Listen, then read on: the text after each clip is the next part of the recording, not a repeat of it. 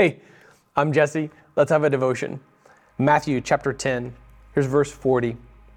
The one who welcomes you welcomes me, and the one who welcomes me welcomes him who sent me. Remember, this is Jesus speaking. Anyone who welcomes a prophet because he is a prophet will receive a prophet's reward. And anyone who welcomes a righteous person because he's righteous will receive a righteous person's reward. And whoever gives even a cup of cold water to one of these little ones because he is a disciple, truly I tell you, he will never lose his reward. This is, this is immensely important, because it's going to be the encouragement that some weary Christian out there desperately needed. Maybe knew before, but had forgotten about until this moment. God's not going to fail to reward you for every single good thing you've done for him.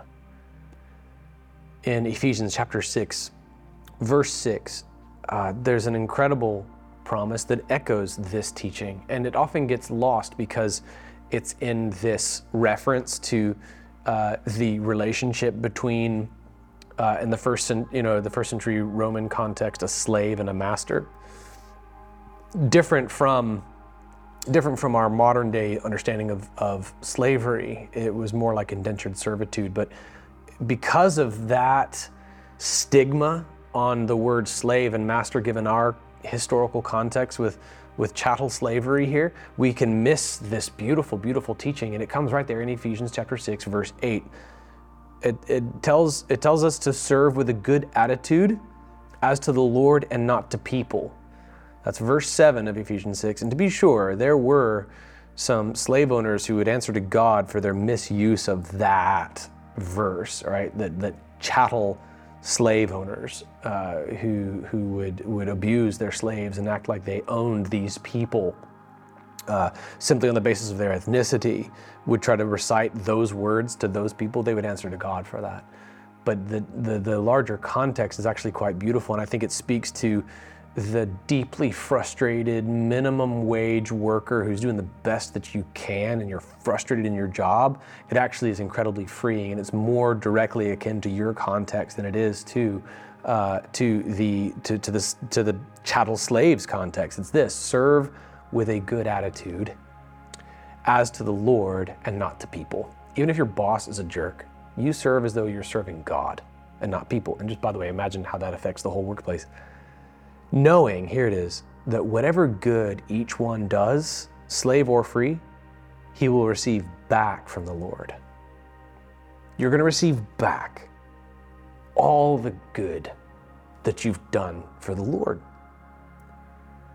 If you've welcomed a prophet, right, you're going to receive a prophet's reward. That's incredible. That's, that's great. Man, man, what a blessing. Just because you've hosted a prophet in your home, or you've had, you've helped facilitate a prophetic ministry of some sort, this proclamation of the word of God, you're going to receive the same reward that a prophet would in that, in that regard, in that instance. Uh, the, whoever uh, welcomes a righteous person because he's righteous will receive a righteous person's reward. Okay, this is why my wife and I, uh, we ended up not working out. I got to disclose that. Uh, but we did get this call asking, hey, can you help? Can this guy, this, this, this, uh, this, missions organization guy stay at your house, because he's got a surprise flight uh, through Seattle, and he's got an overnight, uh, and it would save the missions organization the cost of a hotel if he could stay at your house. And we were like, yeah, sure, you got it. And this verse was on our hearts, right? We know, like, if we bring in a prophet or like a righteous person and let him stay at our house, like the, the Lord will reward that, right?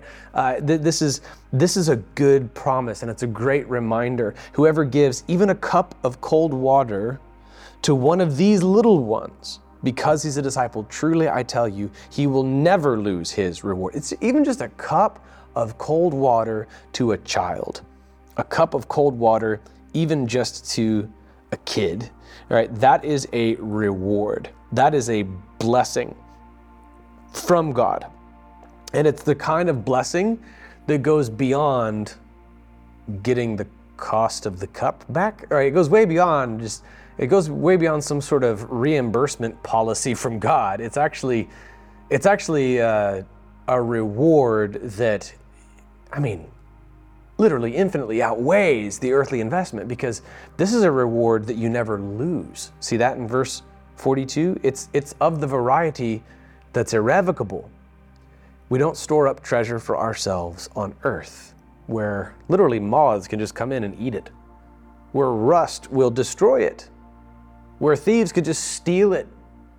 You could work your whole life to amass things on earth. If you're thinking in terms of earthly rewards, remember that those things are subject to entropy and decay. Literally, just stupid bugs could show up and eat this thing you've worked for. Rust could eventually overtake the beautiful car that you've worked so hard for. And by the way, you could work your whole life for something and somebody could just steal it all away. And that's not the kind of reward this is. The text says it's a reward that you will never lose, which means that it's in heaven. It's eternal. It's everlasting. First Corinthians fifteen gives us this beautiful teaching on the nature of the resurrection. And it closes, after all this soaring theology and even eschatology, this talk about the end times, the final verse, verse fifty-eight, is this very practical, clear promise. Therefore, dear brothers, you know, be steadfast and immovable, always excelling in the Lord's work, because you know that your labor in the Lord is never in vain. Man, when you serve in kids ministry, this act of giving a child a cup of cold water, that's something that you literally do in kids ministry. Here's your cup of cold water. You know that the Lord will reward that, and that's a reward you will never lose. Okay, when you serve in the homeless ministry, you serve in the worship ministry, when you labor in the Lord, you just do something kind for someone else. You welcome a prophet, you welcome a righteous person, you minister to a child in the name of the Lord as a disciple of Christ, you are rewarded eternally, permanently, forevermore with an everlasting reward. All you did was hand a cup of cold water to a child, but what you just did will be honored and blessed by God Himself forever, with a reward that moth, moths cannot eat, that rust can never destroy, that no one could ever, ever, ever take away from you. That's a beautiful promise. So show kindness to ministers and pastors and missionaries. Show kindness to fellow believers in Jesus Christ. Sign up to serve in kids ministry today, because I'm telling you, there are going to be some Some soft-spoken, quiet-natured nursery workers who are richer than you in heaven, because they gave cups of cold water to little ones in the name of Jesus. And they have received, according to Jesus, rewards that they will never lose.